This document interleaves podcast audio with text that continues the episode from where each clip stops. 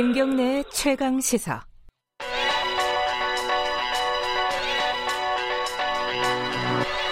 최강 시사 김태연의 눈. 네, 김태현 변호사, 김태현의 논 시간입니다. 고맙습니다. 나와 계십니다. 안녕하세요. 아, 안녕하세요. 양복 입으신 거 처음 뵙는 것 같아요. 그, 아, 그렇죠. 아, 제가 원래 목요일 날은 양복 안 입어요. 아, 왜냐면 그래요? 저 일찍 나오잖아요, 아침에. 예. 그래서 특별한 오, 일정이 있지 않으면 그냥 와서 그냥 하고 그 다음에 제가 예. 뭐 다른 사람이 그 다음에 들어온 줄 꽃단장 하러 가거든요. 깜짝 놀랐어요. 새벽부터. 네. 이게 나아요? 근데 요새 라디오가 그러니까 보이는 라디오가 하니까 이게 에이, 부담스러운 게 있어요. 예. 라디오는 안 보이는 맛인데. 아, 그렇잖아요. 저도 동의합니다. 네. 아, 저도 아. 음, 원래 음. 추리닝 입고 다니다가 분장을 해주든지. 네, 그건 아니고. 예, 알겠습니다. 알아서 분장하시는 걸로. 자, 오늘은 네. 그 얘기를 좀 해볼게요. 대법원 양형위원회가 21일 날 열렸잖아요. 그렇죠. 근데 이제 여기서 이제 가장 이슈가 됐던 거는 외부적으로 이제 대중들에게 이슈가 됐던 거는 디지털 성범죄였어요. 그렇죠. 이게 선방망이 처벌이다, 뭐 양형이 뭐 굉장히 낮다, 뭐 네. 제각각이다, 네. 뭐 여러 가지 그 기소나 수사의 문제도 있지만 재판의 문제에 대해서 되게 비판적이란 말이에요 대중들이 네. 여기에 대해서 기준을 만든 거죠 말하자면. 그렇죠. 근데 이제 보면 야 법원의 양형이 어떻게 결정이 되냐면 사실은 재판과 판사가 네. 제일 재량을 가질 수 있는 게 형사 재판에서 양형이에요. 음. 유무죄는 사실 재량이 없 쉽죠. 않죠. 그걸 뭐 증거 있는 걸 어떻게 어 아, 피고인도 아는 사람인데 무죄 이거 못 해요 사실은. 그렇죠. 증거주의죠. 네. 예. 그리고 민사 재판에서도 사실은 그걸 법리로 하고 이제 증거로 하는 거니까 승패를 하기가 어려워요. 음. 그래서 속된 말로 정관 변호사의 정관 예우가 제일 많이 작용하는 데가 검찰 수사하고 법원의 재- 형사 재판에서 양형이거든요. 아하. 그 재량이 있는 거니까. 그렇죠. 그렇죠. 그냥 아무래도 예. 전관예우 좀 이게 자주 이런 거. 예? 예. 그 제일 적용한다고 하면 음. 그 부분이거든요. 그래서 이제 양형위원회에서 양형 기준을 만드는 것도 법정형은 사실 그야말로 법에 정한 형이잖아요. 그 안에서 range를 가지고 판사가 정하는 거 아니에요. 음. 그러니까 그 재량의 범위의 범위를 좀 줄여서 가급적이면 피고인들이나 변호사가 네. 아 이런 사건의 경우에 대부분 이 정도 선에서 나오겠구나라는 예측 가능성을 좀 높이기 위해서 만드는 게 양형위원회의 양형 기준이에요. 음. 네. 그러니까 대법원 저 우리 인터넷에 대법원 양형위원회 딱 치면 들어가면 양형 기준 쫙 나오거든요. 그냥 표가 막 그려져서 나오더라고요. 네, 그러니까 예. 이제 본인이 만약 잘못하신 분은 그걸 보고 대충 감을 잡으시는 거예요. 변호사들도 마찬가지예요, 실제로. 음. 저도 뭐 양형 기준도 찾아보거든요. 사건 있으면 형사 사건 있으면 그렇게 한다는 거죠. 그래서 그 양형위원회가 중요한 거고 예. 법정형이 정해지면 그 안에서 양형 기준이 나오고 그 양형 기준 내에서 여러 가지 사항들을 고려해서 재판 판사가 양형 기, 실제 형을 형 이제 적용하는 거예요. 근데 우리가 이제 몰래카메라 문제 같은 거 보면 아야 무슨 너무 뭐 양형이 적어 뭐막 예. 비판들 하죠. 왜냐면은 국민들 의식 수준이 높아지니까 그 부분에 대한 문제 제기를 하니까. 네. 근데 판사는 어쩔 수가 없어요. 양형위원 기준에 양형 기준이 작고 음. 그더 나아가면 국회에서 만든 성폭법의 법정형이 적, 작게 나오니까. 음. 그런데 왜 그러냐면 양형위원회가 뭐 매일 일주일에 한 번씩 하는 것도 아니고 국회에서 입법이 무슨 뭐 일, 일주일에 한 번씩 바꾸는 것도 아니잖아요. 그런데 성범죄에 대한 인식들은 점점 더 높아져 간다는 거죠. 음. 그러니까 처음에 성폭범의 그 몰카 범죄를 만들 때, 그 다음에 거기에 따라서 대법원에서 양형위원회 양형 기준을 만들 때만 해도 그 디지털 성범죄, 이제 몰카 범죄에 대한 인식들이 그렇게 높진 않은 거 외국에 비해서는. 음.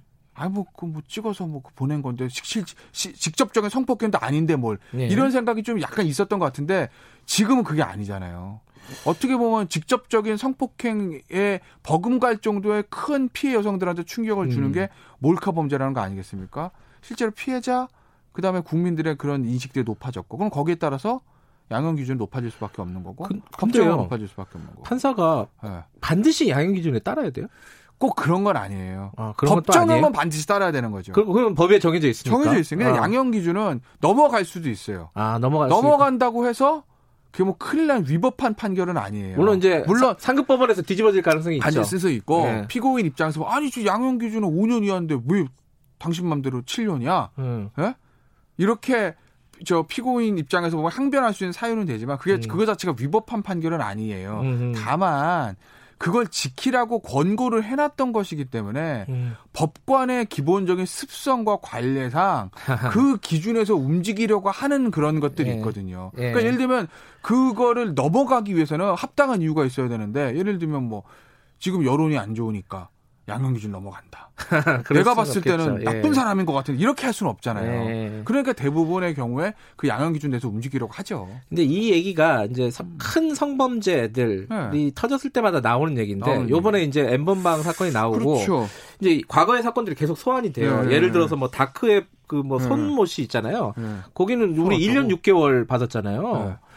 그러니까 이게 너무 낮은 거 아니냐. 왜냐면 뭐 이- 법정 형량은 최고 형량은 되게 높은데 네. 왜 이렇게 낮게 주느냐. 그 네. 기- 지금까지 양형 기준이 없거나 적절하지 않았던 그렇죠. 거 아니냐. 네, 맞아요. 맞아요. 그죠? 예. 어, 지금 그러니까 없었던 건가요? 양형 기준 있었는데 좀 낮게 돼 있으니까 아. 그런 부분도 좀 높인다는 거죠. 이- 예전에 양형위원회 처음 제가 이제 양형위원회에서 보면 책자도 발간하거든요. 예. 제 초기에 가지고 있는 책자가 있는데 그거 보면은 별 죄가 없어요. 그냥 많이 나왔지가 않아요. 음. 그만큼 그때만 해도 그게 세- 그렇게 세세하게 세분돼 있지 않았는데 예. 요새 이제 인터넷 홈페이지에 올라와 있는 기준들에 보면 별거 별거 다 들어가 있죠. 음. 점점점 그것도 이제 발전하고 추가가 되는 거예요. 세부적으로. 사회 흐름에 맞춰서 음. 세부적으로. 제가 사무실에 가지고 있는 책자에는 별거 뭐 사기 뭐 이런 거 몇 개밖에 없어요. 음흠. 그러니까 처음에 초기 버전이거든요, 그거는.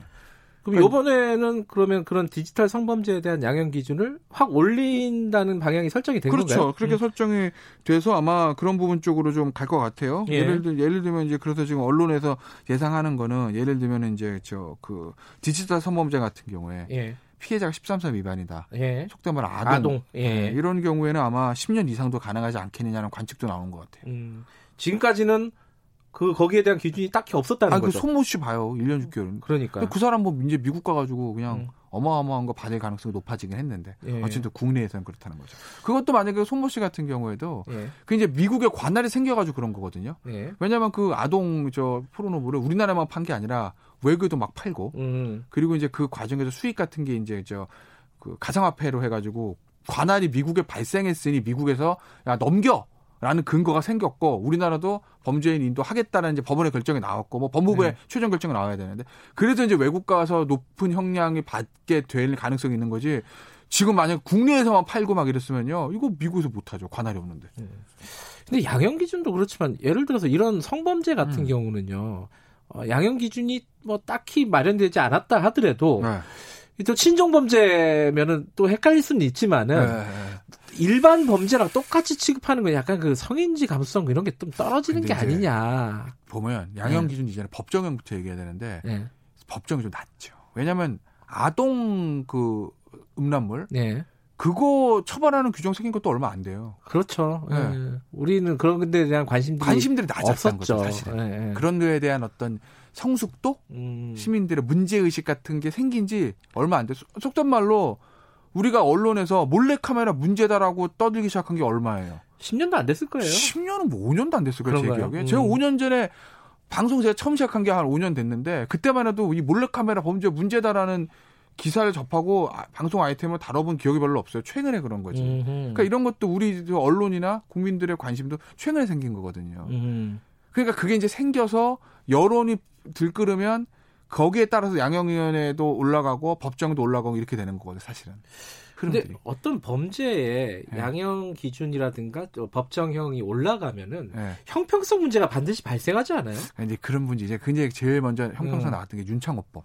아, 그러니까 윤창호법이라는 게 이제 음, 음주운전 예, 말씀하시는 거죠? 음주운전으로 이제 살인 사건, 음주 네. 사람이 또 네. 이제 했 이제 사람이 죽었을, 죽었을 때, 때. 사망했을 때 사고로. 네. 예. 근데 이제 그거를 형량을 높여 주십시오라는 게 이제 윤창호 씨의 고 윤창호 씨의 친구분들이 이제 시작을 한 그렇죠, 거잖아요. 그렇죠. 그때 초기 초기 안 나온 거 보면 사형 무기 5년 이상의 징역. 이게 음. 살인이에요. 음. 살인과 똑같이 돼 있어요. 그렇게 해 주십시오. 음주운전은 살인과 같습니다. 근데 이제 보면 그럼 많이 쓰는 말이잖아요. 네. 음주운전 은 살인이다. 이거는. 아, 광고에도 그렇고 공익 광고에도 그러니까. 살인처럼 처벌해 달라 이거잖아요. 네. 그죠? 그러니까 저도 국민 한 사람으로서 그렇게 봐요. 예. 근데 다만 제가 법조인의 시각에서 보면 음. 그건 아니죠. 왜냐하면 살인은 의 고의를 가지고 한 거잖아요. 네. 근데 음주운전도 음주운전을 내가 술을 먹고 핸들 잡을 때 이걸로 내가 오늘 사람 하나 쳐서 이렇게 해야지라고 고의성을 가지는 건 아니니까 아, 그거 어렵네요. 그래서 법적으로는. 음, 고의적으로 하는 살인과 어쨌든 음주운전은 과실범이거든요. 음, 법적으로 법리적으로 법적으로 보면은 때는 예. 업무상 과실치사죠. 법 네. 감정으로는 그게 네. 살인으로 볼 수는 그래서 있지만 제가 국민 김태현으로서는 살인이다라고 저도 그렇게 음. 보지만 변호사 김태현으로서는 그렇게 보기가 힘든 거예요. 아, 이거 참 어렵네요. 그래서 그때 이제 사형도 빠지고 최대 무기징역 음, 그리고 아마 징역은 아마 하한선 5년이나 나왔던 것 같은데 네. 뭐 그렇게 했던 거죠. 음, 그것도 참 예. 그래서 이제 그게 조정이 됐을 수밖에 없었던 건 그런 법 체계란 건 전반적으로 형평에 맞아야 되는 거거든요. 음, 전반적으로.